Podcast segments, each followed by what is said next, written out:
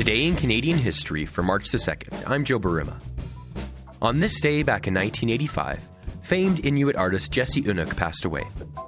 Born near the Back River in Nunavut, Jessie Oonark was inspired by her children and her community to create beautiful wall hangings and prints. Her work helped the continuous spread and appreciation of Inuit art throughout the world.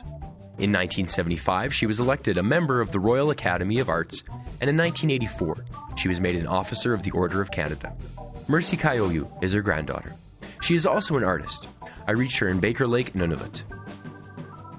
She was an artist. She had eight children, all artists.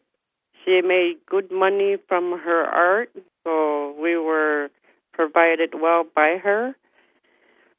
Our family is originally from Back River area, which is 100 miles north. She did a lot of drawings, prints, and wall hangings.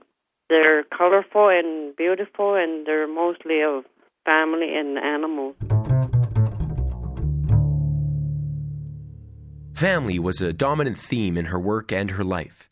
Her name and that work continues through her family. The Jessie Oonark Arts and Crafts Center was opened in 1992 in Baker Lake. The center offers workspace for local carvers, seamstresses, jewelry makers, and printmakers. It is also the home of Jessie Oonark Crafts Limited, a business dedicated to local art. Um, she she has a big family. Uh, she has a lot of grandchildren now and great great grandchildren.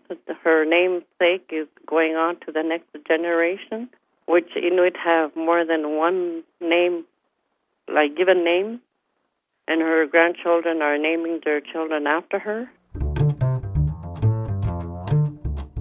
Mercy says that her grandmother's work is a natural extension of Inuit culture, where creativity is a way of life.